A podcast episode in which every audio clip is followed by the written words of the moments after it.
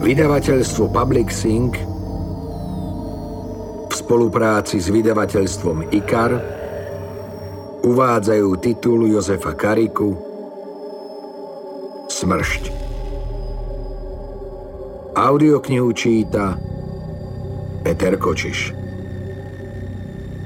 Smrť je všade. Môžu ňou byť svetlá vzdialeného auta, ktoré sa objavia na ďalekom kopci. Chvíľu ich vidno, potom zmiznú v tme, ako by sa vyparili. Onedlho sa však objavia na vrcholku ďalšieho stúpania a znova sa stratia. Sú to svetlá na čele smrti. Smrť si ich nasadí ako klobúk a cvalom vyrazí, dobieha nás, je stále bližšie a bližšie. Občas svetlá vypne, ale nikdy sa nezastaví. Carlos Castaneda, oddelená skutočnosť. Vtedy sa vo mne prebudilo temné podozrenie. Či napokon aj my, živé bytosti, nie sme podobní tým papierovým zdrapom. Či aj nás nepreháňa sem a tam nejaký neviditeľný, nepochopiteľný vietor a neurčuje naše konanie, zatiaľ čo si v našej prostoduchosti myslíme, že sa riadíme vlastnou slobodnou vôľou. Čo ak život v nás nie je nič iné, než nevyspytateľný veterný vír? Gustav Meiring, Golem. Neznášam odpočívadlá pri cestách. Bývajú špinavé, dýchajú samotou. Desia ma. Lákajú ťa, nech zaparkuješ, trochu sa prejdeš, predstierajú bezpečnosť. Farebné lavičky, preliezačky, okrúhle stolíky. Ako stvorené na príjemné posedenie. Také sa zdajú jedine z diaľky. Len čo vystúpiš a prizrieš sa zblízka, oľutuješ, že si sa dal zviesť. Ovanie ťa čosi nezdravé. Niekedy smrad, močovka, výkaly, hníjúce zvyšky jedla. Inokedy nosom nič nezachytíš, no rozklad aj tak vysí vo vzduchu. Farba na lavičkách a preliezačkách sa odlupuje, Preplnené odpadkové koše vyvrhujú smeti, na asfalte medzi špakmi sa povaľujú použité prezervatívy. Vytrčajú biele nafúknuté bruchá, až ťa strasie od hnusu. Ilúzia príjemnosti sa nadobro rozpadne, keď postrehneš, že žltá tráva aj udupaná zemina okolo kríkov sú posiate špinavými servítkami, kusmi novín a útržkami toaletného papiera. Už sa len posadiť a zajesť si. Vytiahnuť chlieb so salámov, pustiť sa do toho. Dobrú chuť. Ja som sa do ničoho nepúšťal. Nie som dobrodružný typ. Boha to mi stačilo, že za necelé tri mesiace už 13. raz mierim do Banskej Bystrice. Spočiatku, keď som trasu detailne nepoznal, to nebolo také zlé. Najprv jazda cez Dolný Liptov, potom do Novaly, a po kľukatej ceste až na Staré hory. Odtiaľ je to už naskok.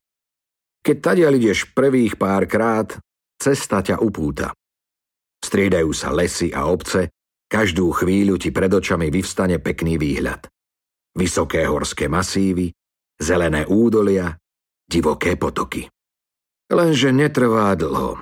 Na najvýš 4 až 5 jazd a všetko ti to zovšednie splinie do nezaujímavej sivej masy. Zahryzne sa do teba nuda. Žviaka ťa po celý čas, celé dve hodiny. Ak chytíš kolónu vlečúcich sa kamiónov, tak aj viac. Možno preto som zabočil na odpočívadlo, hoci ich z duše neznášam. Potreboval som aspoň na chvíľu vystúpiť z auta, natiahnuť si chrbát aj stuhnuté nohy. Čokoľvek, len aby som unikol nude, ktorá ma drvila v tesnom priestore úzke miniparkovisko, žiadna benzínka, reštaurácia ani motorest. Iba zo pár parkovacích miest, dva stolíky s lavičkami, otlčený kontajner. Samozrejme preplnený odpadkami. Nikto tam neparkoval. Premávka bola neobvykle riedka. Sobotné dopoludne, kto nemusí, necestuje. Iba ja sa ako blb trmácam po výkazy do Bystrice. Svoje desaťročné Suzuki som odstavil pekne na kraj. Dal som si záležať, aby nezabralo ani kúsok zo susedného parkovacieho placu. Bývam ohľaduplný. Niekedy až prehnane. Dôsledný, perfekcionistický. Niekto by povedal, že až úzkostlivý účtovníček. Moje pravé ja. Otvoril som dvierka, vystúpil, slastne sa natiahol. Mrholilo, ale iba mierne. Počas jazdy som ani nezapol stierače. Zhlboka som sa nadýchol chladného vzduchu. Aróma blízkeho lesa sa v ňom miešala s puchom olovnatých výfukových splodín. V diaľke sa črtali nízke Tatry, končiare mali zapichnuté v nízko letiacich oblakoch. Ťažké, nacucané mračná vyplňali celú oblohu. Zázrak, že ešte nelialo. Zamkol som auto, okrem ohľadu plnosti vynikám aj opatrnosťou, a vykročil k stolíkom pri zvyškoch detského pieskoviska. Pri každom kroku som sa zdvihol na špičky, aby som napol a uvoľnil lítka, ktoré mi počas šoférovania príšerne trpnú. Otočil som sa, pozrel na svoje auto. Čierne Suzuki stálo na popraskanom asfalte, po kapote mu stekali dažďové kvapky. Výstižný obraz. Stislo mi srdce, premkol ma sivý žiaľ. Prišlo mi auta ľúto. Odpočívadlá sú kráľovstvá opustenosti. Keď na nich zastavíš v nesprávny čas, samota ťa razom ohlodá. Prirodzene, nebolo mi ľúto rachotiny, ľutoval som seba samého. Odpočívadlá ma za každým dostanú, preto ich neznášam. Dnes to bolo horšie než zvyčajne. Pohľad na Suzuki vyrazil bezpečnostnú západku z pamäti sa mi vyvalili spomienky. Vysypali sa ako odpadky z preplneného kontajnera, o ktorý som sa musel oprieť. Výlet do Banskej Bystrice, spoločná cesta do Prahy, nedelné výjazdy na Hornú Oravu a do Poľska.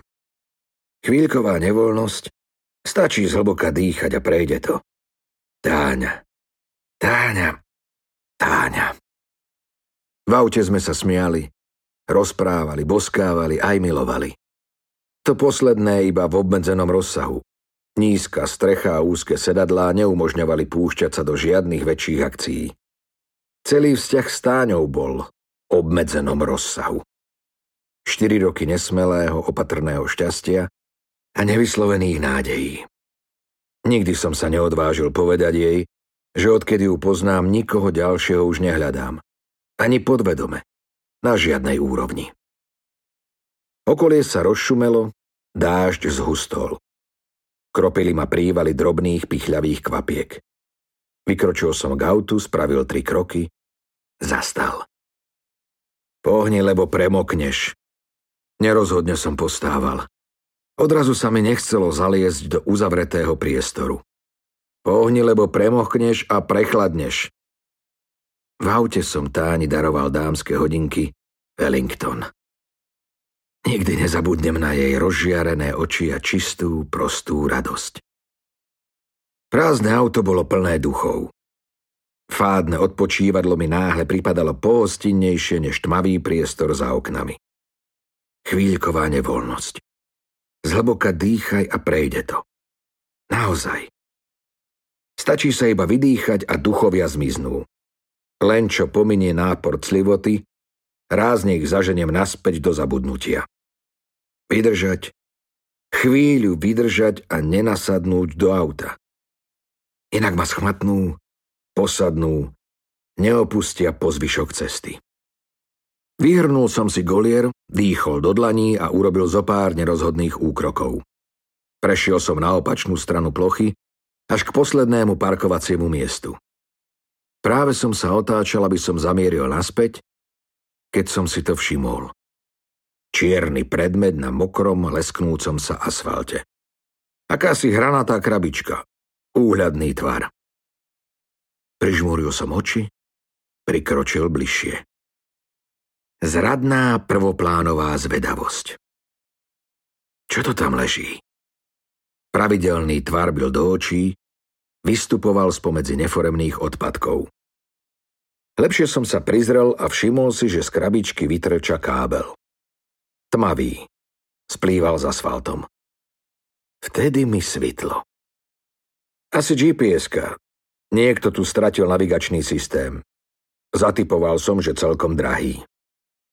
Zohol som sa, chytil zariadenie, striasol z neho vodu. Nebola to gps ale autokamera značky Eltrinex. Šikovná vecička. Pripevníš ju na predné sklo a ona zaznamená priebeh jazdy. Už dávno som si takú plánoval kúpiť. Dosť nákladná hračka, ale oplatí sa. Hoviad na cestách je čoraz viac. Ak sa niečo prihodí, môžeš potom vysvetľovať a dokazovať, koľko len chceš. Sme na Slovensku, pravdu má ten, kto je náš človek. Alebo má viac peňazí. A to určite nie som ja. Ani jedno. Táňa mi to zopakovala aspoň tisíckrát. Poobzeral som sa, či na blízku predsa len niekoho nezbadám. Keby tam kto si bol, hneď by som mu kameru vrátil. Spomínal som, že občas bývam prehnane ohľaduplný? Lenže nikoho.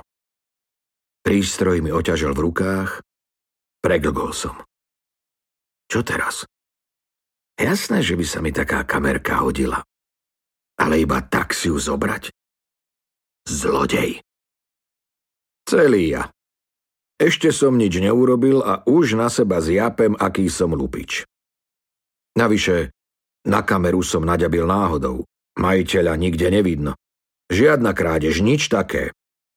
Znova som sa poobzeral. Naokolo pusto.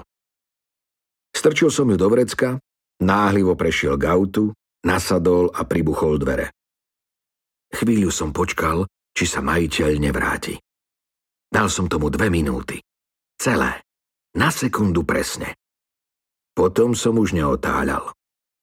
Olizol som si pery, naštartoval a so zapišťaním pneumatík ušiel z odpočívadla.